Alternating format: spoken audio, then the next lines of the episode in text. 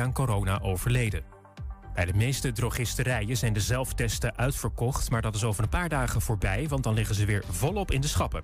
Dat is vooral goed nieuws voor scholieren en leraren die tegenwoordig twee keer per week moeten checken of ze besmet zijn. Op basisscholen wordt dat geregeld door de overheid. Voor het eerst krijgen schepen van de marine de naam van een vrouw. Volgens minister Kamp zoekt Defensie een naam voor twee nieuwe fregatten. Kanshebber is Francine de Zeeuw. Zij was de eerste vrouwelijke militair van ons land. Tot nu toe zijn alle marineschepen vernoemd naar een stad, een man of een dier. En de noodopvang voor Afghaanse vluchtelingen in Heumensoord bij Nijmegen mag iets langer open blijven. Zo is er wat meer tijd om andere opvangplekken te vinden voor de 800 Afghanen. De afspraak was eigenlijk dat het tentenkamp op 1 januari zou verdwijnen, maar dat vond het COA te snel. Het weer soms regen en aan zee veel wind. Het is tussen de 8 en 11 graden. Ook morgen regen en dan waait het nog wat harder, aan zee zelfs even stormachtig. En tot zover het ANP-nieuws. Waar kan ik een APK laten uitvoeren en meteen een onderhoudsbeurt van mijn auto laten doen? Ik ga altijd naar eh, de Gebroeders van der Mei uit Enschede. Vakmanschap, passie en echte service zijn kernwaarden van Gebroeders van der Mei. Of het nu gaat om eh, APK-keuringen, reparaties, bandenopslag, totaalonderhoud, deuken verwijderen of een nieuwe trekhaak, zij regelen het voor je. Gebroeders van der Mei vind je aan de Lonnekerbrugstraat 80 in Enschede.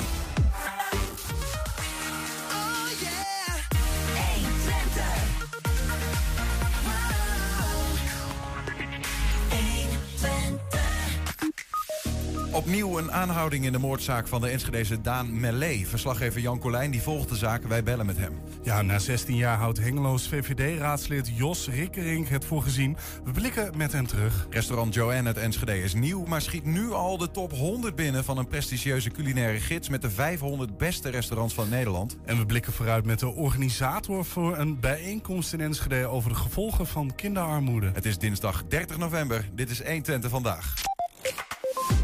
120. 120 vandaag. Gisteravond was het zover, de veelbesproken vergadering over de toekomst van de voormalige vliegbasis Twente. Wekenlang is er gediscussieerd en is de besluitvorming vooruitgeschoven. Onze verslaggever Wilco Lauwers die, was erbij. Nou ja, hij volgde de vergadering van achter zijn computer. Ja, Wilco, je was iets later vanochtend uh, op de redactie. Want het was een lange zit, geloof ik, hè? Ja, nou ja ik ging er gisteravond eigenlijk vanuit... Uh, nou, misschien dat ik om negen uur Hè, want onze collega's zou een ander punt op de agenda volgen. Misschien kan ik om negen uur uh, nog even wat anders doen. Maar het werd uiteindelijk 12 uur en er was alleen dat uh, agendapunt uh, was nog maar behandeld. Dus het was echt weer, uh, was echt weer een zeer lange zit. En vermoeiend, Wat, eigenlijk. alleen het vliegvelddebat is gedaan? Ja, ja. En nog een, wat er de Ardèche op de, op de agenda ja, staan? de zaak Ardèche, hè, waar Ernst Bergboer heel erg in zit. Nee, die stond ook op de agenda, een interpellatiedebat. Maar dat is verschoven naar later. En het bedelverbod dan? Het bedelverbod is nog wel behandeld, ja. Okay. ja dat is nog, was een losse motie, die kon nog eventjes tussendoor worden gefietst. Ja. Maar uh, ja, nee, het is echt, uh, dat zie je de laatste tijd sowieso, dat ontzettend lange vergaderingen zijn. Mm -hmm. ja, ik weet niet of dat altijd te goede komt aan de kwaliteit. kwaliteit. nee, in ieder geval, dan te beginnen over dat vliegvelddebat. We hadden het daar gisteren in de voorbeschouwing ook wel even over. Je zei toen, er zit druk op de zaak. Hè, want 1 december, als dat, het dan niet is aangenomen, dat, dat bestemmingsplan... dan wordt het weer veel later. En het kan allemaal niet, tijd is er niet. Is het gegaan zoals je had verwacht? Uh, hamerstuk aangenomen? Nee, nee, nee. Ik, ik verwachtte geen hamerstuk overigens. Maar ik, ik had wel verwacht dat er wat minder, dat er vrij snel toch wel uh, overeenstemming zou zijn. Dus dat D66 eigenlijk redelijk snel zou zeggen: Nou, we moeten die keuze gaan maken voor dat vliegveldplan. Hè. ik heb al kort uitgelegd: 1 december was een deadline. Het heeft te maken met allerlei onderzoeken. Dan hun houdbaarheidsdatum verliezen. En nou ja, dan moeten die onderzoeken overnieuw. Mm -hmm. Dan haal je dus niet 1 januari dat de gemeenteraad daarover kan stemmen. Dat betekent weer dat Van Eck, de ondernemer die daar die plannen heeft uh, met het evenemententerrein, een deel van zijn koopsom niet hoeft terug te betalen naar Eindhoven. Dan krijg je een soort domino-effect van uh, verschillende gevolgen die ook financiële gevolgen hebben. Dus er stond enige druk op om dit uh, door te voeren. Dus ik had gedacht, nou, D66, die, er zijn wat aanpassingen gedaan in het voorstel met het uren. aantal uren dat je kunt autoracen met vrachtwagens en zo. Um, maar nee, er was toch wel meer uh, weerstand dan ik had verwacht. Eigenlijk, en vooral ook uh, bij D66. Ja. En dat is uh, verrassend. Dat er, want ze hadden al die, die aanpassingen erin verwerkt. Ja, nou ja, er is op hun verzoek zijn er wat aanpassingen gedaan. Alleen waren er nog iets te veel onduidelijkheden over. nou ja, dat gaat toch weer over het autoracen. Dat hebben ze nu zeg maar nog verder beperkt tot Eh, ligt iets ingewikkelder, maar laten we zeggen, zes dagen per jaar mag je nog racen uh, daar. Hè? Dus dan gaat het over slippen, uh, driften en nou ja, tegen elkaar racen op zo'n lange baan. Ja. Dat mag nog op zes dagen eventueel per jaar. Die 400 uur maximaal per jaar blijft ook nog staan. Dus het is behoorlijk ingeperkt. En ook het gebruik van vuurwerk. Dus vuurwerkshows naar festivals zie je dat wel eens. Dat kon eerst op de 12 grootschalige evenementen. En nu nog maar op vier van die grootschalige evenementen. Mhm, mhm. Dus dat zijn echt aanpassingen die uh, duidelijk anders zijn in het voorstel. Um, en, en moet me ook wel van het hart. Uh, ik heb hier wel eens uh, geklaagd over uh, het gebrek aan dualisme. Hè. Laatst hadden we het daarover. Dat, dat de wethouder een vraag krijgt en dat er iemand van de coalitiepartij die vraag gaat beantwoorden. Dat is natuurlijk een hele rare situatie. Ik vind dan moet je ook eerlijk zijn als je het stukje dualisme wel terugziet in de gemeenteraad. Dus als ik zei, D66 heeft uiteindelijk in meegestemd met het voorstel op één raadslid na. En dat is toch wel bijzonder. En die keerde zich eigenlijk als enige coalitielid tegen nou, het, het plan. En daar gaan we even naar kijken. Margarita Jelaskova is dat. Wij zijn als raad in een tunnelvisie beland. Knutsel in de marges, een woordje hier en een linietje daar. Maar de bottomline is, van een olifant kun je geen zwaan maken. Ik heb mijn uiterste best gedaan om de schade te beperken en amendementen reparaties meer gewerkt. Maar je kan niet achter dit plan staan. Weet het een halve gekeerd dan ten dele gedwaald. Zonder last ruggespraak, ik stem tegen. Voorzitter, het plan van ons, dat voor ons ligt, is een plan van het verleden. In het plan is de afweging tussen ondernemingsbelangen en de waarde van mensen en natuur inmiddels gedateerd. In een tijdperk wanneer we van mensen grote offers vragen voor het klimaat, gaan we het nutteloos verstoken van brandstof voor allerlei voertuigen en het knallen met schadelijk vuurwerk aanmoedigen als een winstgevend bedrijfsmodel. Het plan zal ook de ontwikkeling van technology base belemmeren. Hoe kunnen we de moderne, duurzame bedrijven in het groen aantrekken, terwijl we de buurman herrie laten maken en de natuur laten verstoren en vervuilen? Ja, voorzitter, de Partij van de Arbeid staat hier zeker ook niet te juichen om dit plan. Uh, we hebben een aantal amendementen aangenomen. Uh, dat is denk ik heel goed. Uh, dat maakt het ook dat wij voor dit plan kunnen stemmen. Um, maar laat duidelijk zijn dat dit voor ons gewoon een uh, lastig onderwerp blijft. We zijn aan het einde van een langlopend proces waar alle partijen eigenlijk behoefte hebben aan duidelijkheid. Er zijn veel compromissen gesloten. Niet alles is binnengehaald, maar wij moeten uh, het algemene belang afwegen. En volgens mij ligt er nou met alle amendementen die overgenomen zijn een goed voorstel. De CDA zal het bestemmingsplan steunen. En dan breng ik nu het totale voorstel in stemming. En ik vraag wie is voor het voorstel. Die mag nu de hand opsteken. 27 stemmen voor en uh, tegen 12 stemmen tegen. Daarmee is het klaar. Ja, we hoorden dus een stukje uit die uh, vergadering. Uh, op één volgend Margarita Jeljaskova, D66 coalitielid. Toen hoorden we Dennis Dunmes van de PvdA ook coalitielid. Uh, de eerste stemde tegen, de andere stemde voor. Ja. En daarna uh, Ton de Verg, het CDA-oppositielid, die stemde ook voor. Hoe kijk jij hiernaar? Wat zien we? Ja, je ziet eigenlijk dat, dat Margarita eigenlijk uh, uh, het, het tegenovergesteld doet van haar fractie. Haar hele fractie D66 gaat uiteindelijk... Nou ja, die hebben natuurlijk ook hun eisenpakket waargemaakt zien worden. Hè? Uh, wat ik net al zei over het vuurwerk onder andere, over het autoracen. Um, dus die stemmen voor. Maar Margriet heeft vanaf het begin af aan is ze heel kritisch geweest überhaupt op het plan. En ze vindt eigenlijk dat ge, eigenlijk geen enkele autorace daar gehouden zou moeten worden. En dat vuurwerk ook niet van deze tijd is. Nou, daar kun je heel veel van vinden. Hè? Um, maar zij blijft dus wel bij haar punt. Ik ben er tegen. En wat mijn fractie doet is prima. Um, maar ik stem en daar ben je ook, ook raadslid voor, zonder last en ruggespraak. Het is geen klapvee die uh, doet nee, wat, nee, uh, nee, nee. En, en ja. nu is het natuurlijk wel zo, uh, je ziet dat dit niet op één stem aankomt. Dus dan um, kun je die schade, om het zo te zeggen, kun je misschien ook wel leiden in de coalitie. Dus het is makkelijk om het nu te doen dan bij een, uh, een heel... Uh, Ze maakt niet het verschil. Nee, nee bij, dan bijvoorbeeld bij een moskeeplan bijvoorbeeld. Dan, dan, dan, als je dan niet net die beslissende stem bent dan, en met zo'n onderwerp, dan, dan hangt er wel veel meer vanaf. Dus het kan. En je ziet dat PvdA en, en, en CDA, die toch altijd heel kritisch waren op de ontwikkelingen daar, hè, ook over het evenemententerrein. Met name ook Tom ten Verger, die continu heeft gehamerd op dat die gesprekken met die, met die omwonenden weer moesten worden opgestart.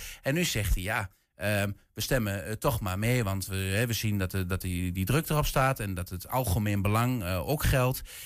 Daar, heb je eigenlijk CDA de laatste tijd heel weinig over gehoord. Is natuurlijk wel wat voor te zeggen, dat algemeen belang. Hè? Want dat terrein is ooit wel gekocht door de ondernemer met, eh, nou, met de perceptie dat hij daar bepaalde ontwikkelingen zou kunnen doen.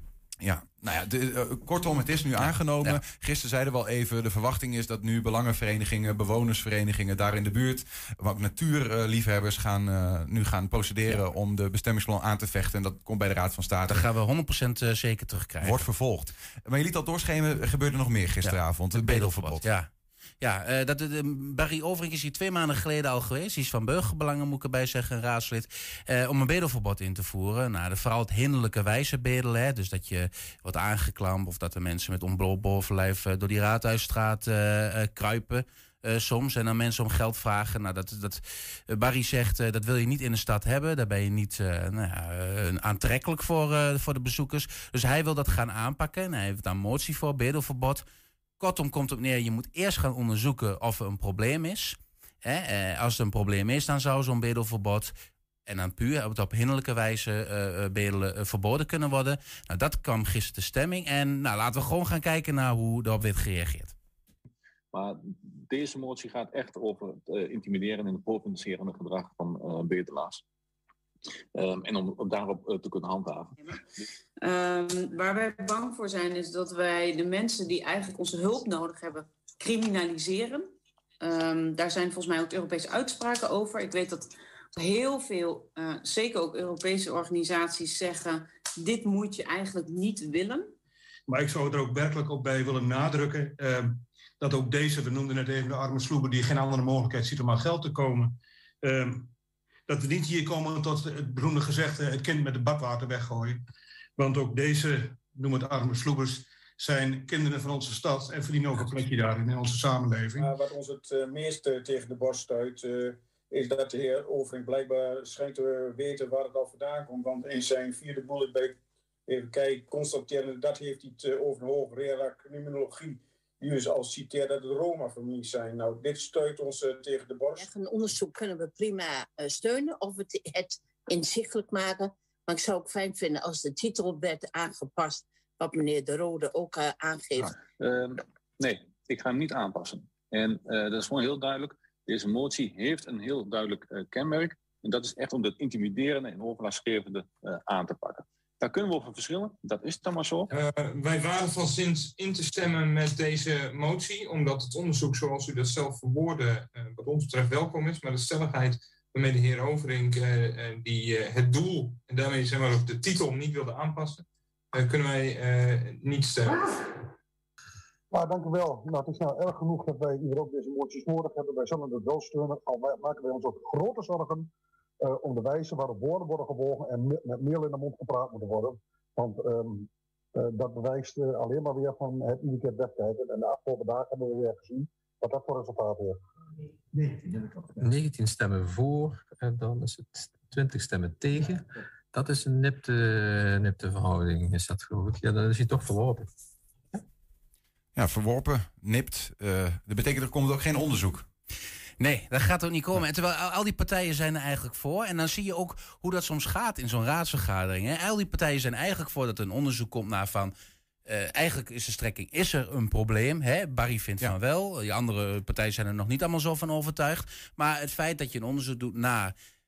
Um, en dan gaat het toch niet door. En, dat, en dat, dat komt omdat de ene partij vindt dat de titel, bedelverbod, nee, dan moeten we nou eigenlijk, dan moet die titel anders. En dan moet er ergens een tussenzinnetje waarin staat dat het gaat om Oost-Europese families, Roma, hoe je wil. Um, en dan zie je eigenlijk dat op, op details, op, op wat, wat Erwin Versteeg ook uh, op het laatst aangaf, dat de woorden heel erg gewogen worden. Dat is voor die partijen heel erg belangrijk. Maar ja, ik denk dan soms wel eens, uh, uh, ja, wat is dan uiteindelijk waar het om gaat. Als je dat onderzoek wil, dan kun je dat onderzoek toch, kun je toch instemmen met een stemverklaring van nou, we zijn het niet helemaal eens met, de, met, met hoe je er naar kijkt. Maar um, ja, ja. ja, nee, nou komt het onderzoek er dus niet.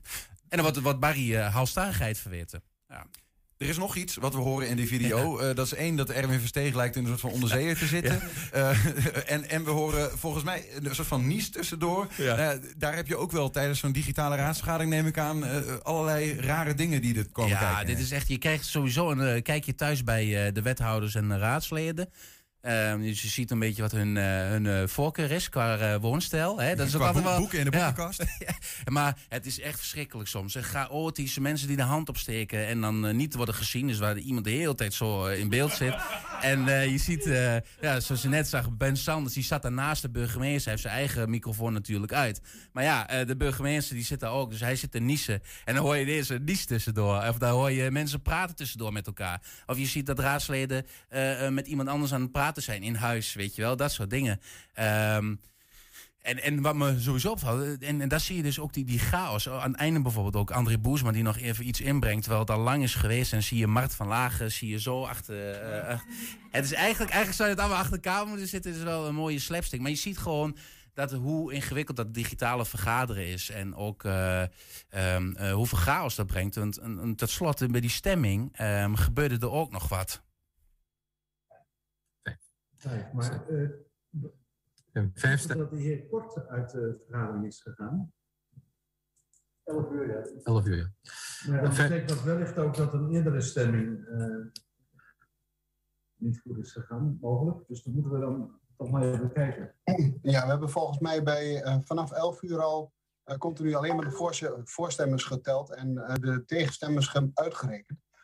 Eh, ik zal graag alle stemmingen vanaf eh, 11 uur terug willen zien. Eh, Ook vanwege het feit dat eh, de heer Kort op een gegeven moment de vergadering heeft verlaten. En dat geldt met name één stemming waar wij heel kort bij elkaar zaten. hè. Dat, Nou, onder andere het bedelverbod volgens mij. ja, dat, dat bedoel ik. Dat, bedoel ik. dat was die 1920, dat was klopt, ja. Je, de- er is gewoon een raadslid ineens eh, verdwenen. Ja, ja, daar moet ik erbij zeggen. Ehm, er is een afspraak dat de vergaderingen tot 11 uur duren. Het was nu al half 12 bijna op dit moment in de vergadering. En Jelle Kot staat daar heel, van, van GroenLinks, die staat er heel strak op. 11 uur is 11 uur. Hij is ook al een keer tijdens een vergadering, een fysieke vergadering in de burgerzaal, is die weggelopen. Nou, dat had wel wat gevolgen. Want als hij er wel was geweest, was het energievisie in eerste instantie aangenomen. En omdat hij weg was, dat was toen dat verhaal. ehm, ehm, was de energievisie eh, eh, dus niet aangenomen. Was een totale chaos ontstaan. Nou, nu dreigt het bijna weer te zijn. Want het was een stemming van het bedelverbod 20 tegen 19. En opeens blijkt, ja, Jelle Kot is eh, niet meer in de vergadering. Heeft hij dan wel meegestemd? Ja? En, en als dat dus niet zo is, dan eindigt die stemming in 1919. En dan moet hij weer herhaald worden. En dan krijg je dat er maar. Maar gelukkig ehm, hebben we de foto's nog. Want ik heb even teruggespoeld. En ja, zoals je Ah. ziet, in het- ja, Jelle hij. staat er gewoon bij. Hij heeft gestemd. Hij heeft zijn hand niet omhoog. Dus hij stemt tegen. Hij stemt eh, tegen. Dus ja, het bedelverbod is inderdaad, kunnen we hier vaststellen, verworpen. Oh. Wilco, dankjewel Ja. voor een eh, samenvatting. Mooi inkijkje in zo'n eh, ja, digitale vergadering gisteravond. Ja, geen probleem. Opnieuw een aanhouding in de moordzaak van de Enschedeze Daan Mellet. Verslaggever Jan Colijn volgt de zaak voor RTV Oost. En zometeen bellen wij met hem. En we zijn ook als podcast te luisteren via alle bekende platforms. Je vindt daar hele uitzendingen, elke dag ook één uitgelicht. 120. 120 vandaag. Na vier termijnen in de gemeenteraad vindt eh, Jos Rikkerink het straks mooi geweest. De hengeloze VVD-politicus keert na maart volgend jaar niet terug in de raad. En dat vindt hij helemaal niet erg, begrijpen wij. Hij is bij ons vergast vanmiddag. Jos, welkom. Ja, dankjewel. Eh, eh, Klopt het? Is het mooi geweest ja, na het is 16 de tijd jaar? van komen en het is de tijd van gaan. En onze burgemeester zei altijd, het zijn twee hele mooie dagen als je raadslid bent. Dat is de dag dat je komt en dat is de dag dat je gaat. Dus- dat is ook niet heel positief. Jawel, ik bedoel dat wel heel positief. Oké. Ja. Ja, want, want eh, de- de- het is een soort van eer om te komen en een eer om eh, dat je het je hebt nou, gedaan achter te laten. Achteraf vind ik het wel eer als iets zo lang volhoudt bij één partij. En dat, is, eh, dat zie je in Hengelo wel eens anders. Ja, ja, je hebt het 16 jaar voor de VVD. voor. Ben je langzittende raadslid nu in Hengelo? Nou, met nog twee anderen. Twee van de SP. Ja, ja, ja. Ja. Vier termijnen, Ja. keer vier jaar, deel 16 uitmaken jaar. van zo'n gemeenteraad. Wij vroegen ons af, mag dat eigenlijk?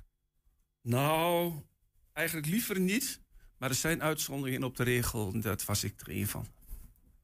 Maar ik haalde nogal veel stemmetjes binnen. En dat was ook wel. eh, ik was nog een redelijk bekende hengeloor. Ja, ja. Dus die haalde vrij makkelijk de stemmen binnen. De VVD wil je er graag eh, bij houden. Ja, wel graag. Maar Nou, we kennen in Enschede eh, twee raadsleden die nu twee termijnen zitten. En die, daarvan zegt de VVD, we hebben wel in doorstroming nodig. in principe is twee termijnen is wel het maximum. Ik wil niet zeggen dat ik het daar altijd mee eens ben. Ik vind de eerste termijn is echt van kijken van hoe loopt alles, hoe werkt het. Mhm. De tweede termijn is echt wat wij dan noemen het scoren. Het, je moet het doen.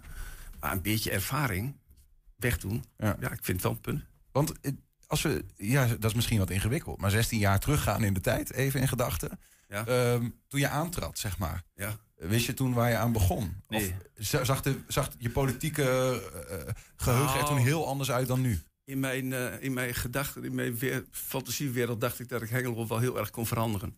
Maar als je daar dan binnenkomt als raadslid, dan, eh, en ik kwam nog in de oppositie binnen ook nog, dan eh, mogen ze wel met een hamer voor je gaan staan. Hoor. Ik was ondernemer en dan ben je gewend van dingen op te lossen. Ja. Maar dat werkt in de politiek toch iets anders. Want? Je hebt, nou, je hebt iets meer geduld nodig. Oké, en vooral in de oppositie of ook in de coalitie? Want Nee, beide wel. Beide. Je kunt nog beter, zeg ik, eh, beginnen in de oppositie dan in de coalitie. Ja. Maar na- naast het feit dat, ehm, dat je in de politiek dat het soms wat stroperiger gaat. eh, overleg hier, overleg daar. Het is niet altijd stroperig hoor. Het is ook wel eens een kwestie van moeten. Hè? Hoe bedoel je? Nou ja, kijk als je een bestemmingsplan hebt. En eh, ja, er moeten wat dingen gebeuren. En er wil iemand ergens bouwen. Ja, dan heb je daar wel alle voor- en tegens, je te weten. Ja? Maar eh, en, en al die plannen, alle, waar je dan vergunning voor moet hebben, dat duurt een paar jaar hoor. Ja, maar er moet met meer dingen rekening worden gehouden. Ach jezus, ja. Kun je als ondernemer kun je, kun je wat meer de olifant in de porseleinkast zijn Ja, soms? je kunt als ondernemer veel sneller schakelen. Ik, heb wel eens, eh, ik had wel eens een meningsverschil met een wethouder. En dan zei ik van, eh, eh, ja, die wethouder zei, nee, dat los ik voor u op. Ik zeg, oh, dus morgen vroeg om negen uur pakt u de telefoon en lost u dat even op voor mij. Nee, zei ze, voor de, voor de, voor de zomer. En toen was het nog voorjaar. Ja, dat is het verschil. Ja, ja. Je bent eh, fotograaf, toch? Je hebt een fotozaak. Ja, had. Had, sorry. Ja, ik- vanaf 1 januari is die gesloten. Ah, oké. Ja. Als je nou, die afgelopen 16 jaar heb je het hybride gedaan, allebei. Als je dan terugkijkt, zeg maar, waar, waar, waar- waar ben je dan meer trots op? Dingen die je politiek hebt bereikt of Nou, fototechnisch? mijn- ja, het probleem was dat ik het misschien ook wel zo lang volgehouden heb... is dat ik het eh, beide eigenlijk niet zo graag wou missen. Maar als je heel diep in mijn hart kijkt, dan eh, ga ik toch voor de fotografie. Ja? Ja. Ja. Ik bedoel, eh, ik heb lezingen door heel Europa gegeven, alleen over mijn werk. Dat, dat staat me nog heel goed bij. En daar ligt ook een beetje mijn hart hoor. Maar goed, politiek vond ik ook mooi. Je hebt een keer een zilveren camera gewonnen? Een Eh, prijs? Ja, gouden camera, drie keer. Gouden camera drie keer, pardon. Ja. Ehm, wat voor foto's zijn dat die dan eh prijswinnend Oh, zijn? had een paar categorieën. Kinderfoto's, eh, huwelijk, portret, dieren. En in een paar categorieën heb ik een paar keer gewonnen. Ik zag vandaag nog toevallig, want ik moest wat foto's voor jullie opzoeken. Toen zag ik mijn allereerste gouden camera nog terug. Waar ik mee gewonnen heb. Dus dat wist ik nog precies. Wanneer was die? Is dat voordat je in Hengeloze Raad zat? Ja, ver voor. Ja, ja, ja. ja, ja, ja. Ja. Overigens, dat, fotowerk, blijf je dat dan nu eh, gewoon... eh, is dat iets wat niet verloren Nou, gaat? ik heb een iets kleiner cameraatje gekocht. Wel een hele goede. En die stop ik in de fietstas. En eh, fietsen is een beetje mijn hobby aan het worden. Dus ik, ik neem de camera mee. Ja, ja, ja. Dus de, de- de- het werk wordt en nu... ik word weer een beetje amateurfotograaf. Zo mag je het wel noemen. Ja, want? Hoezo? Nou ja, je kent de mogelijkheden wel van fotografie. Nou ja, ik heb geen winkel meer. Dus ik doe het weer gewoon uit passie. Ja, precies. Ja, ja. Ja, Eh, want er komt natuurlijk nogal wat tijd vrij, denk ik. Jong, ik heb de agenda leeg, maar dat is een zalig iets. Hoeveel, hoeveel tijd eh, heb je bijvoorbeeld de afge- afgelopen termijn, hè, die afgelopen vier jaar? Even, het is nog niet afgelopen, maar eh, hoeveel tijd zit er dan in dat raadswerk Nou, gemiddeld eh, 15, 20 uur ben je wel kwijt. Per week? Het kost je wel je sociale leven. Heb ik, Ja. zei ik altijd. Ja, eh, heel bescheiden. Ja. Maar dankbaar. Als in, ja, anders was je niet 16 jaar blijven ook- doen. ik- af en toe deed ik ook wel eens dingen op de achtergrond. Het hoefde daar niet per se in de krant. Maar af en toe heb je ook mensen naar werk kunnen helpen. En heb je ervoor kunnen zorgen dat mensen eh, niet hun huis uit moesten. Mhm. En dat zijn toch wel hele dankbare dingen. Ja. Is dat wat het je ook heeft, eh, nou, heeft opgeleverd? Of heeft Hengelo heeft opgeleverd? Ja. Heeft het jou nog dingen opgeleverd van je zegt van nou, dit is wel echt iets wat ik meen? Ja, ik vind met, ja, ik kom ook uit de sociale fotografie. Hè? En eh, dat houdt in dat je graag met mensen omgaat. En dat deed ik in de politiek ook wel. En eh, ik mag ook wel een klein beetje zeggen dat ik er ook voor gezorgd heb dat we van de oppositie naar de coalitie zijn gegaan. Daar ben ik daar nog een klein onderdeeltje van. Ja, samen met de huidige wethouder Gerard Gerrits geloof ik. eh, daarin ja, en Onno was er ook nog wel bij, Onno Fichte. Dus wij drieën hebben er wel voor gezorgd dat we eens, eh, zoals wij dat dan noemen, salonveeg werden. Salonveeg? Ja, dat is een mooi Duits woord voor eh, wel, eh, ah, wel goed dat je in een, eh, een coalitie kunt gaan zitten en kunt gaan regeren. Dus, en wij noemen dat op zijn Duits altijd salonveeg. Ja, ja, maar dit, dat betekent ook dat, je, dat het ehm, wat minder ehm, langzaam gaat, misschien wel dan toen je in de nou, je oppositie zit zat. wat dichter bij het vuur hè. En je, als, als coalitiepartner, dan beslis je echt dingen. Mhm. En als oppositie schop je alleen maar ergens tegenaan. Als je wat goeds hebt, en dan mag je hopen dat een coalitie dat overneemt. Maar dat was niet altijd het geval. Voelt dat, want daar gaat het natuurlijk in Nederland nu vooral heel veel over. Hè? Die bestuurscultuur, dat het soms een beetje dicht zit. Hè? Dat regeerakkoorden, maar ook coalitieakkoorden al in het begin worden dichtgetimmerd. En dat je als oppositie ja. er een beetje bij zit. Heeft dat zo gevoeld soms? Nou, af en toe een klein beetje, ja. Ik denk ook als je begint dat je inderdaad in de oppositie moet beginnen. Dat je daar ook eigenlijk eh, het, het, het werk leert en dan doorgroeit naar een coalitie. En wat leer je dan precies? Kun je dat proberen vast te pakken? Nee, nee dat, dat kun je niet helemaal uitleggen. Dat moet je ervaren. Hm. En eh, stel dat eh, als je in de oppositie zit, dan je hebt tien onderwerpen, dan scoor je nooit een keer. En als je in een coalitie zit, dan van de tien onderwerpen scoor je twee, drie keer.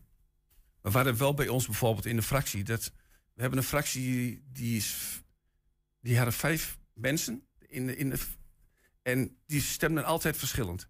En wij als VVD'ers hadden gewoon de, de, de, de overeenstemming met elkaar van als het moet, dan stemmen we gewoon gezamenlijk.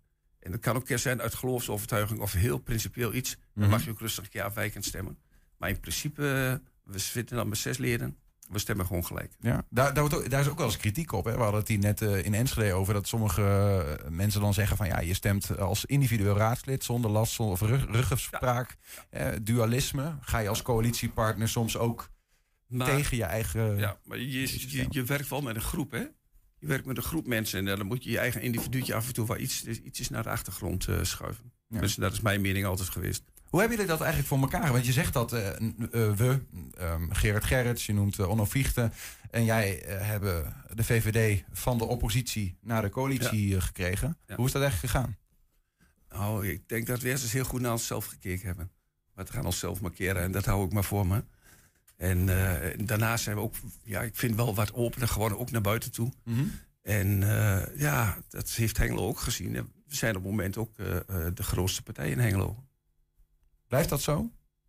2022 Ja, maart gaan we weer. dat- eh, Natuurlijk blijft dat zo, sprak de optimist. Ja, ja ik denk het wel. Ja. Mensen, de, de, ik denk dat het er goed uitziet. We ik denk ook dat we een goede lijst hebben. Ik denk dat we ook goede nieuwe mensen hebben, jonge mensen. Over die lijst gesproken. Je zat zelf in de kiescommissie voor de VVD, begreep ik. Ja, dat ging even... eh, Maar je wilde ook lijstduwer. eh, of tenminste, je had eigenlijk zo- jullie hadden jou wel graag als lijstduwer op die lijst gehad. Maar dat kon niet nou, samen. Ik, ik, ik ben er dus vier keer ingekomen, vier keer met voorkeurstemmen. Dus dat was eh, vrij zeldzaam. En eh, ze hadden me nog graag op de lijst gehad, maar dan wel helemaal onderaan als lijstduwer. Ja. Om toch nog een paar aparte stemmetjes maar binnen dat te kon niet samen met je positie in de kiescommissie. Nee, je hoort niet als je in de kiescommissie zit ook op de lijst te staan. Nee. Dus, en dat vond ik ook eh, achteraf prima. Hoe komt het eigenlijk dat je zo'n stemmenkanon bent? Ik ben redelijk bekend in Hengelo. Ik heb veel gevoetbald. In het eerste van Achilles nog ooit. En toen eh, stond ik regelmatig in de krant. Mhm. En daarna als fotograaf. Ik heb veel prijzen gehaald. En het altijd, eh, heeft de krant het altijd heel mooi geplaatst. Dus je had wel een zekere naam opgebouwd. Nou, en toen kwam de politiek er ook nog bij. Dus eh, toen was je een redelijk bekende Hengelo. En als je een bekende Hengeloer bent, dan stemmen de mensen op je. Nou, ik had in ieder geval genoeg stemmen dat ik mocht blijven.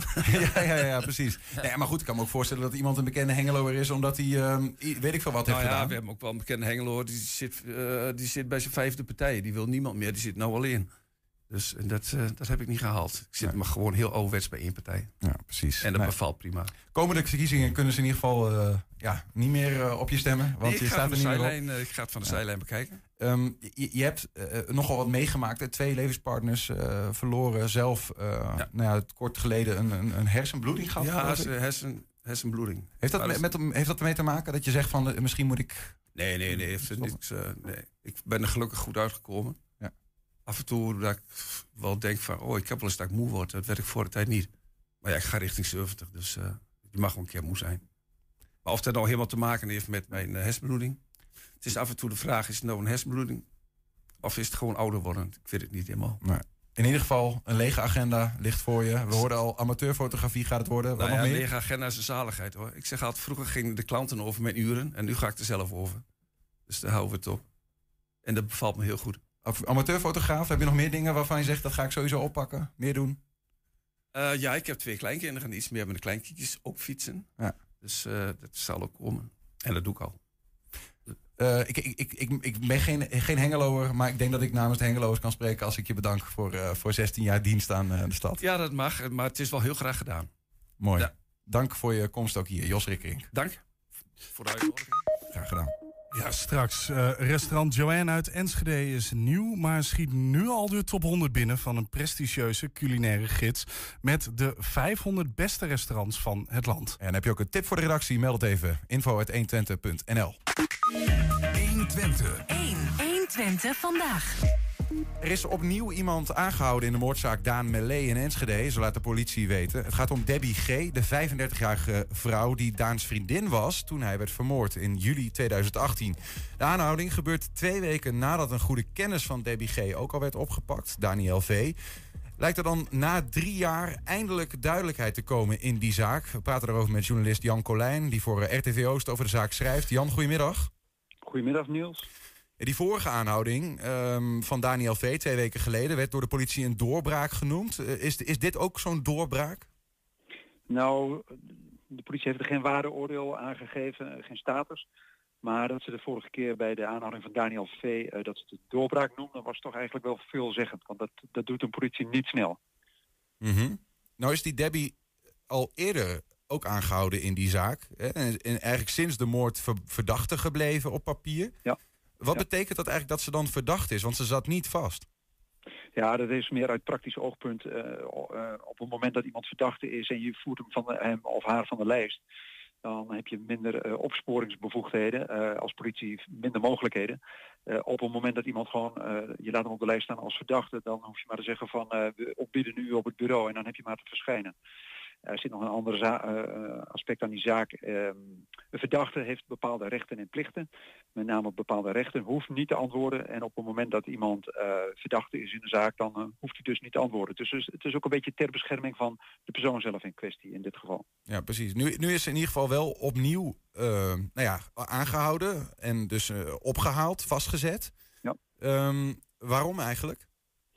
Ja, politie doet daar geen mededelingen over. eh, om de reden dat eh, de verdachte in beperking zit, zoals dat heet. Eh, mag alleen maar contact hebben met, met de eigen advocaat. En de advocaat mag er verder ook niks over zeggen. Het kan te maken hebben met, ja, noem maar op, een, een DNA-match alsnog na zoveel jaar. Het kan ook mee te maken hebben dat Daniel V. toch een verklaring, een bepaalde verklaring heeft afgelegd op basis waarvan eh, Debbie nu is aangehouden. Ja. Maar zoals gezegd, de politie wil daarover geen uitspraken doen.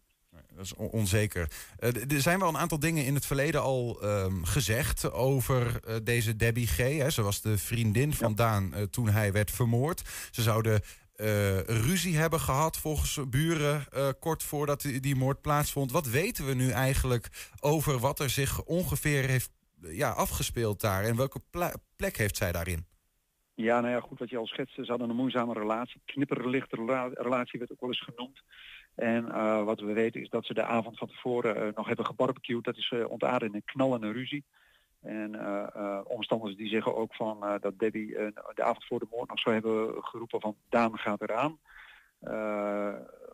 Er zijn ook verklaringen van mensen die zeggen van Daan wilde stoppen met drugsgebruik en, en Debbie wilde verder. Daar zou ruzie over zijn ontstaan. En wat ook bekend is, is dat de buren die hebben op de ochtend van de moord, half zes heel vroeg, hebben ze nog allerlei commotie in het, eh, in het huis gehoord.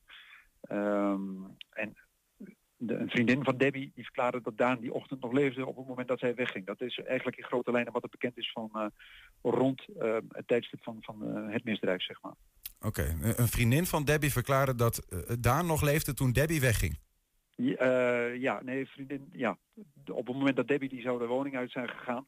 En eh, een vriendin zou daarover hebben verklaard dat Daan op dat moment nog in leven was. Ja, ja. En maar die, goed, het, is, het zijn allemaal eh, zaken die lastig te toetsen zijn. Ja, ja, dat zijn dan weer uitspraken en daar, daar zal onderzoek naar worden gedaan, eh, ongetwijfeld. Ehm, deze Daniel V., hè, een, een bekende die dus twee weken geleden werd aangehouden, een bekende goede relatie van, van Debbie.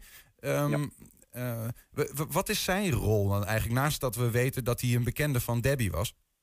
Nou ja, er wordt dus eh, eh, een van de scenario's die eronder doet is dat Debbie eh, dat ze ruzie zouden hebben gehad en Debbie zou hulp hebben ingeroepen van iemand anders. Of dat dan Daniel was of even andere mensen, want zijn, in deze zaak zijn meerdere mensen aangehouden geweest.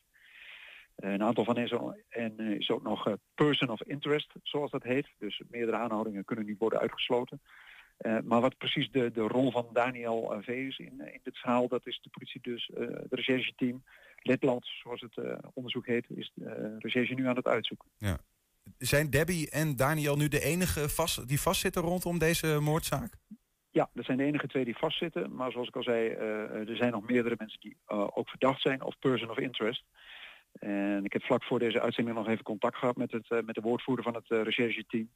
En die zeiden, uh, liet toch meer of meer wel doorschemeren dat er eventueel nog andere verdachten eventueel kunnen worden aangehouden. Oké, oké. Nou weten we ook dat uh, in juni dit jaar heeft de hoofdofficier van Justitie een beloning van 15.000 euro uitgeloofd voor de gouden tip. Hè. Die zaak leek een beetje vast te zitten. Um, nou zien we in één keer, uh, er werd een, uh, een moordwapen gezocht in een vijver in Enschede. Daniel ja. V wordt aangehouden, nu Debbie G wordt aangehouden. Ja, heeft dat te maken met, die, met een gouden tip die is gegeven of weten we dat niet?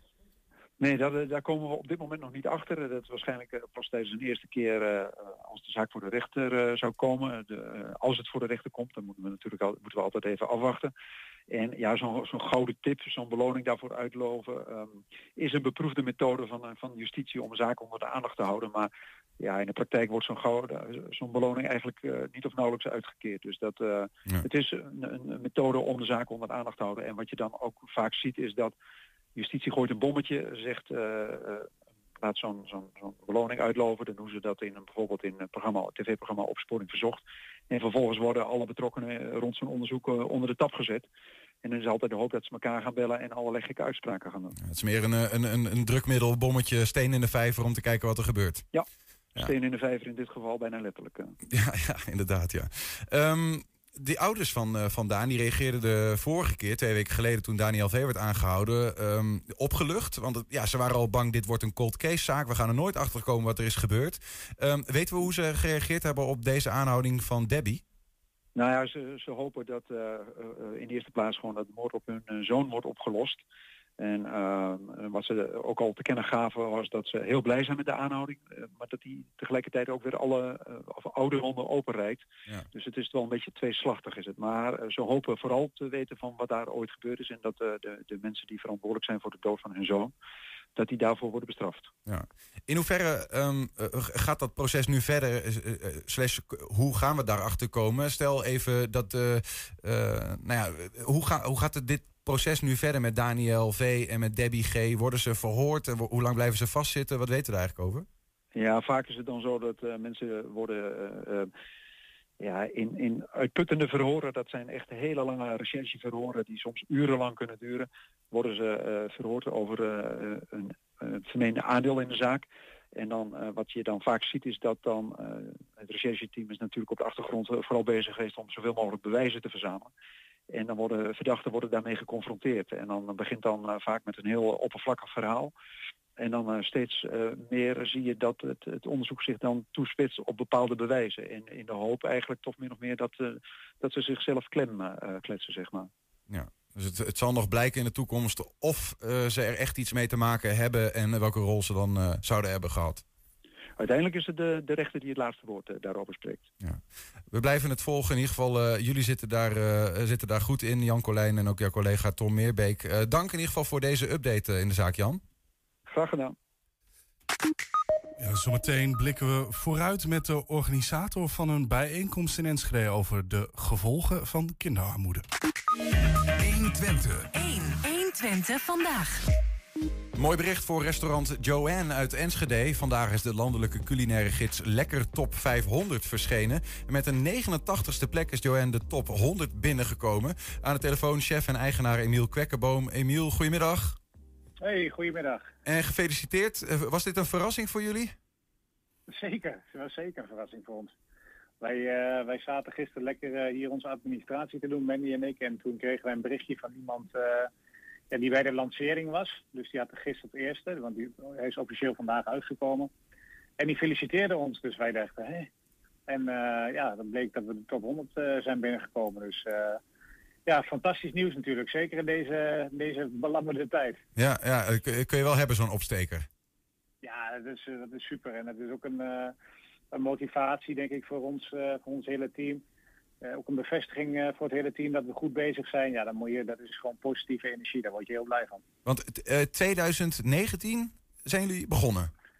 Eh, mei 2019 zijn we begonnen inderdaad. En eh, ja, alles bij elkaar eh, zijn we nu zeg maar 2,5 jaar zo'n beetje open dan. Waarvan we natuurlijk hè, noodgedwongen ook eh, bijna een jaar dicht hebben gezeten. Dus eh, ja, dan is het, een, eh, is het super nieuws dat je in die korte tijd zoiets moois op neer kunnen zetten. Nou ja, des te meer, want jullie stonden er vorig jaar ook al in, toch? Ja, vorig jaar in de top 500. Want eh, in de gids zelf staan de 500 beste restaurants van eh, Nederland. Volgens, eh, volgens de lekker. En eh, ja, nu dit jaar de top 100 ingekomen. Dus eh, ja, heel bijzonder. Want eh, schets het even, hè? want ja, de lekker top 500 klinkt alsof wel een slechte carnavalslijst bijna. Ik zeg niet, maar maar hoe, wat, wat, wat voor autoriteit heeft zo'n lijst binnen de culinaire wereld? Ja, er zijn eigenlijk in Nederland eh, ja, wel de drie bekendste zijn de, de Lekker dus, de Gomeo en de Michelin. Er zijn allemaal verschillende bedrijven die, eh, die restaurants zeg maar beoordelen. En de Lekker is, eh, is echt een, een, een vakblad die ja, bij de Primera of bij de boekhandel eigenlijk overal ligt. En die, eh, die ook heel veel verkocht wordt. En ja, een hele bijzondere lijst eh, die veel gelezen wordt en, ehm, en die ook eh, veel, veel, veel gasten kunnen trekken. Mhm. Maar ja, dat is, dat is misschien ook wel weer frustrerend dan, want je staat er dus nu in. Ehm, Maar ja, ja, echt gasten kun je niet goed ontvangen in deze tijd. Nee, op dit moment niet. Maar goed, het staat natuurlijk ook vast voor een heel jaar. Hè. En het is voor ons ook een bevestiging dat, dat, we, dat we er goed op staan. En eh, ja, ook weer een motivatie om, eh, om nog weer beter te gaan worden. En eh, hoe, hoe kom je zeg maar, bij zo'n eh, zo, zo'n zo'n plek die jullie daarin hebben behaald? Hè? Normaal gesproken komen er vaak mensen langs in je restaurant om gerechten te proeven. Om je zo een, een nummering in die lijst te geven. Hoe hebben ze dat dit jaar gedaan? Ja, op basis van de recensie die in het blad staat, want dan, dan, dan omschrijven ze ook wat ze eh, gehad hebben, kunnen wij achterhalen dat zij in augustus of in september bij ons geweest zijn. Eh, en wij hebben van tevoren, ja, je hebt geen idee, want eh, het zijn ja, recensenten die, die, ja, die zijn anoniem. Dus ja, we, we hebben geen idee wanneer iemand eh, ja, een, een recensent is, zeg maar. En eh, ja, des, des te mooier is natuurlijk dan, eh, dan de recensie dat, dat die zo positief is. Ja, ik kan me ook voorstellen dat, dat je dat liever, liever eerlijk gezegd niet weet als die recensenten er zijn. Want volgens mij geen zo van alle hens aan dek verhaal dan of niet. Ja, ik denk als je dat weet, dan, eh, dan ga je dat sowieso extra aandacht aan geven. Dat doe je toch onbewust. Eh, want je vindt het toch wel spannend. Je weet het, hè. eh, als het één keer, eh, één keer geschreven is, kun je het ook niet meer veranderen. Ja. Maar ja, weet je, eh, we, hebben, we hebben nooit geen idee. Ze maken zich eigenlijk ook nooit bekend. Dus. Levert het Nou, nog iets dit- op eigenlijk naast... Ja, je hebt een 89ste plek. Ja. Er komen mensen naar je het restaurant. Dat is het denk ik ook, hè? Dat het Ja, vooral die aandacht het, is. Dat is het, dat is het. En een bevestiging dat, dat je gewoon lekker bezig bent. En ook, ja, ook iets echt, echt een mooi motiverend, eh, motiverend stukje wat erin staat, ook voor het hele team. En dat is eigenlijk wat het oplevert. Hè. Hopelijk ook wat meer, eh, dat, er, dat er ook bepaalde gasten op afkomen. Eh, maar ook, het is ook niet meer dan dat, zeg maar. Staan er ook nog verbeterpunten in? Eh, nee, het is eigenlijk een heel mooi positief stuk dit keer. Nou, kijk aan. Maar ik denk, ook, ik denk eigenlijk ook niet dat ze in deze tijd heel negatief zullen zijn met, met de recensies en zo. Ik bedoel, dat past er nu op dit moment misschien ook niet helemaal bij. Nee. Kijk, wij weten voor onszelf, natuurlijk hebben wij altijd punten waar we mee bezig zijn, wat nog beter en beter en beter moet. Maar dat moet stapje voor stapje gaan. En eh, ja, als je dit in zo'n korte tijd al neer kunt zetten, dan kun je niet, eh, niet anders dan trots zijn, denk ik. Ja. Bellen we je dan volgend jaar als je weer eh, de top 25 bent binnengekomen? Is dat de bedoeling? Dat zou wel heel snel gaan. Nee, eh, we zien wel. We- Dit, dit, dit was voor ons al een, eh, een, een, een, hele, een hele mooie positieve verrassing. Ja. En eh, ja, wat we volgend jaar zien, geen idee. Het belangrijkste is dat we zo snel mogelijk weer open kunnen. Ja, precies. Hè, dat we onze gasten eh, kunnen, ver- eh, weer kunnen verwelkomen hier. Want ja, het mag nu wel een keer klaar zijn, dacht ik zo. Vinden wij ook, Emiel. Volgens mij zijn we het daar hartstikke over eens. Geniet, er, geniet ervan, van die, van die mooie plek op die lijst. Gaan wij zeker doen. Dankjewel. E- Emiel Kwekkerboom van restaurant Joanne in Enschede was dat. Ja, en heb je een tip voor de redactie? Laat het ons even weten via info.120.nl 120. 120 vandaag. Kinderarmoede heeft grote gevolgen. Onderzoek toont aan dat kinderen die opgroeien in armoede zich daar maar moeizaam aan ontworstelen. Armoede gaat generaties lang mee, maar wil je dat voorkomen, dan ben je er niet met ondersteunende pakketten voor kinderen alleen. Aankomende donderdagmiddag dan organiseren Saxion en 120 een symposium over kinderarmoede. Waarin eigenlijk de belangrijkste vragen aan eh, bod komen. Het gebeurt online. Iedereen kan er dus deelnemen en meedoen. Aangeschoven is Ben Boksenbelt. Hij is docent onderzoeker bij Saxion. En hij gaf eh, de aanzet eh, voor het symposium. Ben, welkom terug. Dankjewel. Um, een symposium over kinderarmoede. Uh, waarom moest die er komen? Ja, het gaat eigenlijk over kansarmoede. Het is eigenlijk nog veel breder dan, uh, dan kinderarmoede. En uh, waarom moet die er komen? Ja, omdat nog steeds ehm, er heel veel talent en heel veel potentieel onbenut blijft. Omdat kinderen ehm, ja, niet de kansen krijgen die andere kinderen wel krijgen. Wat zijn de belangrijkste vragen dan? Want ik zeg net, ja, we moeten vragen beantwoorden daar. Welke vragen komen er op aan tafel? Nou, we gaan, we gaan eigenlijk drie vragen beantwoorden. Wat is de samenhang tussen de plek waar je geboren wordt en je kansen in het leven? En dan kunnen we het hebben over je kansen om een goede baan te vinden en om uh, een, een, een ja, financiële welstand te bereiken. Maar ook je kansen op, op een goede opleiding, goede gezondheid. Mm-hmm. Dus wat is de samenhang daartussen? En dan gaan we in de tweede ronde gaan we kijken van. Uh, waardoor, wat maakt dan dat die kansenarmoede dat die zo hardnekkig is en dat die ook heel vaak in heel veel gevallen overerft van ouder op kind op kleinkind. En in de derde ronde dan gaan we met wethouder Esma Lala uit uh, Tilburg gaan we kijken van wat kan je nou als gemeente doen om structureel die oorzaken aan te pakken. Mm -hmm. En wat is daar dan uiteindelijk de bedoeling van? Want iedereen kan meekijken, maar wie wil je bereiken met, met, met die vragen en die antwoorden daarop? Ja, eigenlijk iedereen die geïnteresseerd is in het onderwerp. Maar ik denk vooral mensen die met kinderen werken, mensen in het onderwijs. Uh, we hebben aan de tafel met deskundigen hebben ook een uh, heel bevlogen directeur van een basisschool, Rob Rijnbeek, die uh, echt heel bewust ook het zorgbeleid van school afstemt op de wijk, de arme wijk waar zijn school in staat. dus dus ja, mensen uit het onderwijs. Uh, beleidsmakers en politici, vooral op lokaal niveau. Mm -hmm. En uh, ja, mensen die op het gebied van welzijn en uh, hulpverlening actief zijn. Ja, ja. ja. Val, valt er nog, ja, dat is misschien moeilijk te zeggen hoor, maar val, valt er nog veel te winnen op dit gebied, zeg maar? De, zijn er veel dingen waarvan jij denkt, ja, dit kan echt, echt beter in, in Nederland? Oei, dat is een moeilijke vraag, want dat gaan we donderdagmiddag horen. Um, Kijk, laat ik het zo zeggen. Als uh, blijkt dat uh, kinderen uit uh, Enschede Noord, uit um, Deppenbroek bijvoorbeeld, dat die op volwassen leeftijd ongeveer de helft verdienen van wat een kind uit Lonneker verdient. Ja, dan is er wel iets, iets, iets aan de hand. En ik heb het hier ook wel eens vaker gezegd. Terwijl ze in hetzelfde milieu opgroeien? Terwijl ze in hetzelfde milieu opgroeien, allebei kinderen van arme ouders. Oké. En dan, ja, dan heb je het over 20 minuten op de fiets. En toch zitten, zitten er hele grote verschillen tussen. Zoveel, ja? Ja. Waanzinnig. Ja, ja. Heel, hele grote verschillen. Ik denk dat er wel wat te bereiken valt, maar ik denk dat de mogelijkheden van gemeenten wel beperkt zijn. Maar ik denk, uh, ja, ik heb het hier al vaker gezegd, ik denk dat je met name bijvoorbeeld door hoe je bouwt mm -hmm. en uh, door uh, betaalbare woningen en door Um, niet alle sociale huisvesting te concentreren in één bepaalde wijk. Dat je daardoor uh, op de lange termijn een heleboel uh, kansen kunt bieden aan kinderen die uh, ja, die die kansen nu niet krijgen. Ja. Je noemde net al even uh, een wethouder uit Tilburg. Ja. Um, wat zijn nog meer de spelers die we donderdag aan het woord gaan zien? Hoe, gaat het, hoe gaan die vragen zeg maar, gesteld worden en aan wie? Hoe gaat het er eigenlijk uitzien? Ja, nou, de uitzending bestaat eigenlijk uit drie ronden. En elke ronde wordt ingeleid door een, uh, ja, ik mag het wel zeggen, een autoriteit op zijn vakgebied. In de eerste ronde hebben we Bastiaan Ravenstein van de Erasmus Universiteit.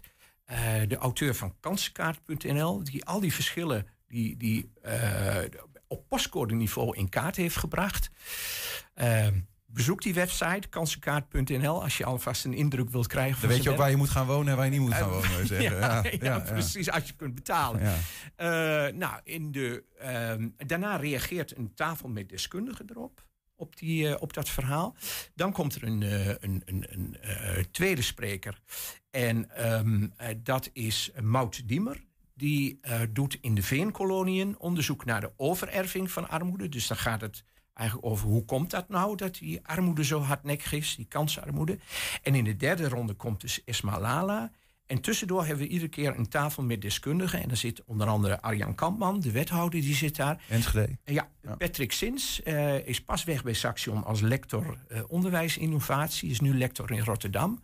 Maar hij heeft zich ook veel met het thema bezig gehouden. Dus die belicht de onderwijskant. Rob Rijnbeek heb ik net al genoemd, directeur van de basisschool in, eh in Almelo. Ontzettend bevlogen man. En eh, we hebben, is nog even onzeker, één of twee ouders die zelf in armoede leven en eh, kinderen in de middelbare schoolleeftijd hebben. Er zit veel, veel kennis aan tafel en eh, veel, eh, veel wel, ja. invloed. Ja. Dus eh, dat belooft interessant te worden. Ehm, over die ouders gesproken, dat zijn dan mensen die ervaren het probleem. Ehm, ehm, dat brengt mij bij een vraag die ik jou wilde stellen. Want ik begreep, jij bent zelf ook ervaringsdeskundige, zou je kunnen zeggen, op het gebied van de armoede. Ja, in zekere zin wel en in andere zin ook weer niet. Ik ben eh, opgegroeid in een gezin. eh, mijn vader was boer en die heeft eh, veel pech gehad. Die heeft een, een, een ziekte onder de varkens gehad in de jaren 60. Waardoor hij helemaal from scratch weer opnieuw moest beginnen. En dat was natuurlijk geen vetpot.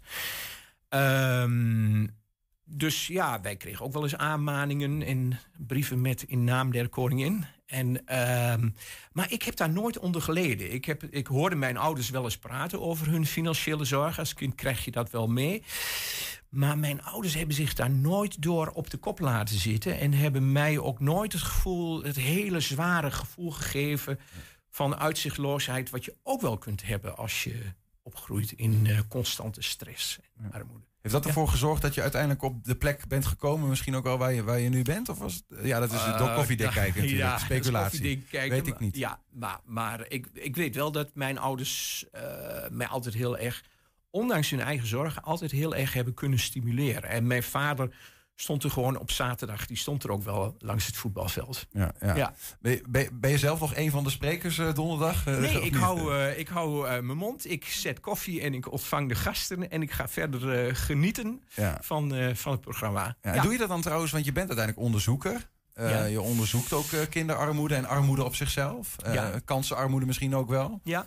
Eh, doe je dan met wat je hier hoort in je onderzoek ook meteen weer wat eh, in je onderzoeken of niet direct zo? Eh, ja, ook dat is weer moeilijk, moeilijk te zeggen. Eh, ik denk dat ik heel veel onderzoek van de mensen die hier spreken, dat ik dat wel ken. Maar het is altijd handig, altijd goed om je, om je contacten te hebben. En je komt allicht weer, weer op ideeën. En het is ook altijd goed om de verhalen nog eens een keer weer te horen. Ja. Even refreshen. Dat geldt niet alleen voor jou, maar ook voor mensen die eh, kunnen aanschuiven. En dat kan iedereen zijn, want we noemen het al even. Het is eh, online te volgen. Eh, waar eigenlijk? Hoe kunnen we daarbij komen? Weet je dat?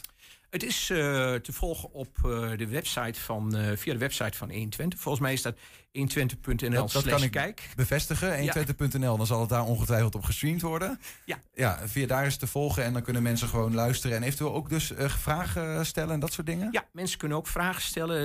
We hebben een student social work van Saxion die eh, de eh, interessantste en de meest voorkomende vragen er eh, tussenuit filtert. En die komt drie keer eh, aan het eind van elke ronde komt hij in de uitzending. Ja. En die legt die vragen voor aan het, aan het panel. Aankomende donderdag, drie uur geloof ik hè? Ja, drie tot vijf. Drie tot vijf, Ja. zorg dat je erbij bent. Ben Boxenbel, dankjewel. Graag gedaan. 120. 120 vandaag. Ja, Niels, en dan zijn we alweer bijna aan het einde van het programma eh, aangekomen. Maar het is dinsdag. Oh. Dag, we zwaaien Ben uit. En we ontvangen een columnist. En het is altijd de vraag, wie zit er voor de Wie deuren? komt, er door, wie komt er door het deurtje? Wie, wie staat er voor de deuren? Het is Ja. Robert van der Meulen. Robert, welkom terug. Waarom welkom, hè, Robert? Ontvangstmannen.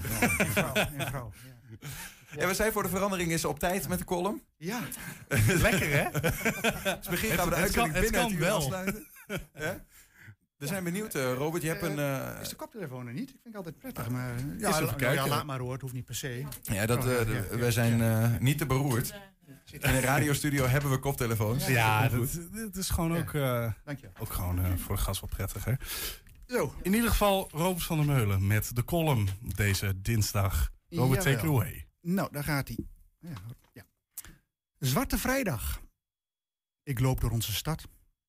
Today, Black Friday. Don't miss it. Kom shoppen en check wat er in de sale is. Mijn gezicht spreekt boekdelen. want ik irriteer mij eraan. Ja, ik weet dat deze zin fout is, maar ik ben in een obstinate bui. Dat heb ik vaker rond deze tijd van het jaar. Want de hoogmis van het grote consumeren is begonnen. En tegenwoordig heet die hoogmis Black Friday. Waar is die goede oude eindejaarsopruiming gebleven? Ja, ik irriteer mij maatloos naar het rare Yankee-gedoe en voel me een beetje als Helg en Hendrik. Want we smijten onze eigen taal in, resttempo, in rasttempo in de opruiming. Ik kijk tv. De vraag luidt, wat is nou typisch Nederlands en wat niet? Het Sociaal en Cultureel Planbureau, SCP, liet 2000 Nederlanders nadenken over deze vraag. En wat blijkt? Nog meer dan Sinterklaas, Koningsdag, de Nederlandse vlag, fietsen en, het Elsteden, en de Elstedentocht is de Nederlandse taal het meest typerend voor Nederland. Dat vind ik als Nederlander en tevens Nederlandse taalliefhebber een fijne uitkomst. Uit datzelfde onderzoek blijkt ook dat de meeste Nederlanders niet bepaald amused zijn met de verengelsing van onze taal. We zouden te veel Engelse woorden gebruiken en op sommige plekken, neem Amsterdam, tot onze grote ergernis niet eens meer uh, met Nederlands toe kunnen. Dat laatste vind ik als Nederlandse taalliefhebber geen fijne uitkomst. De Nederlandse identiteit wordt dus sterk verbonden aan de Nederlandse taal. We houden van onze taal en zien tegelijkertijd de verengelsing met ledenogen aan. Maar vinden we dat allemaal even erg? Even erg? Hier klooft duidelijk een generatiedingetje. Want jongeren, zij omarmen volgens hetzelfde onderzoek het Engels juist meer en meer. Zij beschouwen Engels als een trendy en hippe taal en waarderen dan ook de vele Engelse woorden in het Nederlands. Engels wordt gekoppeld aan populariteit, aan snelheid en aan inclusion. En waar ze juist zo enthousiast over zijn over het Engels, heeft het Nederlands voor hen een tamelijk duf imago gekregen. Dit hebben de media uiteraard ook door. Denk bijvoorbeeld aan de inmiddels uh, ontelbare tv-programma's met Engelse namen en de gerichte reclamecampagnes doorspekt met Engelse eenlijners. That will, that will be 20 euro's and 35 cents, please, zegt de cashier van de koop routineus. Even kijk ik over mijn schouder, maar nee, ze heeft het echt tegen mij. Dan besef ik dat ik mij op de Universiteit Twente bevind en dus niet in Nederland, laat staan in Enschede. Sinds kort geldt hier het Engels als officiële voertaal. Niet alleen in de collegezalen, maar ook in vergaderingen, ook bij sollicitatiegesprekken en dus ook in de campus super. Van cashier tot huismeester, van student tot professor, op de campus kuiert men alleen nog maar in het algemeen beschaafd Stone Cold English. Steeds verder drijven we af van Europa. Westwaarts gaat het, richting Anglo-Amerikanië, al waar we vol overgave willen balsen met de grote wereldtaal. Een schitterende ontwikkeling, geheel passend in de tijdsgeest van de verheven globaliseringsgedachte die, zo u weet, ons dichter bij elkaar brengen zal. All people become brothers, om het maar eens met de Brit L. van Beethoven te zeggen. Zover zo goed. Ons universiteitje is klein en bijzonder fijn. Knappe denkhoofden doen daar knappe denkdingen die mijn snappen het meestal niet snappen kan. Omdat mijn denkhoofd daarvoor niet knap genoeg denken kan. Helaas denken de knappe denkhoofden ook dat ze nog veel knapper kunnen denken in het Engels dan in het Nederlands. Kijk, dat vind ik dan weer knap dom gedacht. Tot voor kort viel deze ontwikkeling bij ons nog mee. Maar inmiddels laten wij tukkers ons even uh, effectief door de anglisten van onze moerstaal beroven als in de westerse, westerse contra, westelijke contraien van ons land al jaren in een morend tempo aan de orde is. Zelfs in het stadion van onze eigenste FC. Ze walken er never alone. Ze zijn proud om het tukker te uh, to. En daar hangt al enkele seizoenen een spandoek waarop te lezen valt dat zelfs Friese Venus proud gemaakt wensen te worden door onze gladiatoren. Herman Vinkers had het jaren geleden al over deze malligheid en stelt een spandoek voor in die andere grote taal, waarop dan te lezen zou zijn dat hij bijzonder stolz is een tukket zou zijn. Kijk, dan wordt het weer lollig, zeg nu zelf. Ik dwal af, terug naar de tv. Onze doelgroep gebruikt veel Engels, is gewend aan Engels, heeft dat al van kinds af meegekregen door televisie en computer. En omdat wij ze willen bereiken, gebruiken wij ook veel Engels, hoor ik de reclameman zeggen. En ook de taal waarin wij communiceren is vlot en snel. Engels past daar gewoon perfect in, omdat je het in het Engels gewoon veel, omdat je in het Engels gewoon veel minder woorden nodig hebt om to the point te komen. Clickbaits, daar gaat het om. Ik denk dat mensen van een oudere generatie daar echt aan moeten wennen. Zo so be it. Wij zoeken de weg van de minste weerstand. Als onderzoek uitwijst dat de consument de boodschap graag in het Engels wil horen, nou dan doen wij dat. Zo werkt dat nu eenmaal. Om iets te verdienen moet je zien door te dringen in de living room van de consument. Wij doen ons werk niet om op te voeden, maar om onszelf te kunnen voeden. Doet iedereen toch? Het is volgens, eh, volgens mij een vaak niet te, het is, ja. het is volgens mij een niet te stappen ontwikkeling als je doelgroep er vraagt. Engels is quite simple, het eerste alternatief als het in de eigen taal niet kan. Eerlijk is hij wel. Maar het staat mij een beetje in het gemoed. Want hoezo zou het in de eigen taal niet kunnen, beste reclame meneer? Doe dan eens beter je best, zou ik zeggen. Een cultuur die zo'n lage taalpet van zichzelf op heeft, raakt meer kwijt dan haar taal alleen. Die is gedoemd te verdwijnen. Die verzuipt en lost op in het groot Anglo-Amerikaanse Rijk. In 2007 kreeg Maxima veel Nederlanders op de kast met haar uitspraak dat de Nederlander niet bestaat. Ze had natuurlijk gelijk, maar ik ben het toch niet met haar eens. Voor mij bestaat de Nederlander wel, juist vanwege zijn taal. Welke kleur die Nederlander dan heeft, waar hij vandaan komt of waar hij in wenst te geloven, het zal me worst zijn. Praat Nederlands, of Twents, met me. En we komen overal uit. En soms zijn we het oneens. Fijn. Geen zee te hoog, geen dijk die dan doorbreekt. En voor die weldoorvoede reclame clickbait kakelhoofd meneer op tv heb ik op deze Black Friday een paar fameuze laatste woorden. Ze zijn niet van mezelf. Ik doe het maar quite simple to the point. Dan weet ik zeker dat hij het verstaan kan. Maar of hij het begrijpt? It's better to keep your mouth closed and let people think you are a fool than to open it and remove all dou- doubt. Mark Twain. And that was the column from Robert Vandermill. Dankjewel. Graag gedaan, jongens. Ja. En daarmee zijn we aan het einde gekomen van 120 vandaag. Terugkijken, dat kan direct via 120.nl en vanavond om 6, 8, 10, 12 volgens mij op televisie te zien. Zometeen kun je hier in ieder geval gaan genieten van Henk Ketting met zijn tweede deel van de kettingreactie. Veel plezier en tot morgen. 120. Weet wat er speelt in Twente. Met nu het nieuws van 4 uur.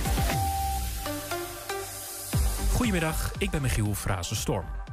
Ook uit de weekcijfers van het RIVM blijkt dat het aantal positieve coronatesten niet of nauwelijks meer stijgt. Het waren er de afgelopen zeven dagen, net als een week eerder, ongeveer 155.000. Wel werden er meer mensen opgenomen in het ziekenhuis en er waren ook meer mensen die aan corona overleden. Bij de meeste drogisterijen zijn dezelfde